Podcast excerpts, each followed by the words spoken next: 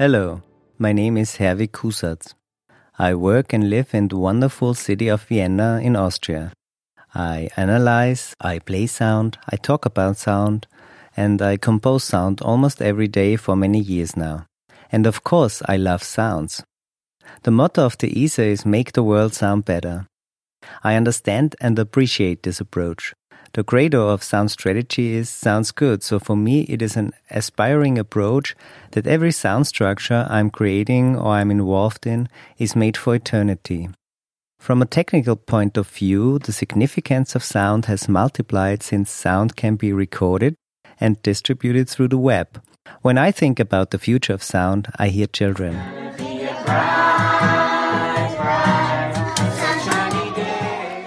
What is the sound of the future? I think of it as a low pass filter because our hearing gets worse when we get older. Uh, where do I get my inspiration? From a lot of areas, for example, psychology, the other senses, great composers, great movie composers, or from the sounds around us. But probably my main inspiration comes from constantly learning new things and staying curious. Thank you for listening.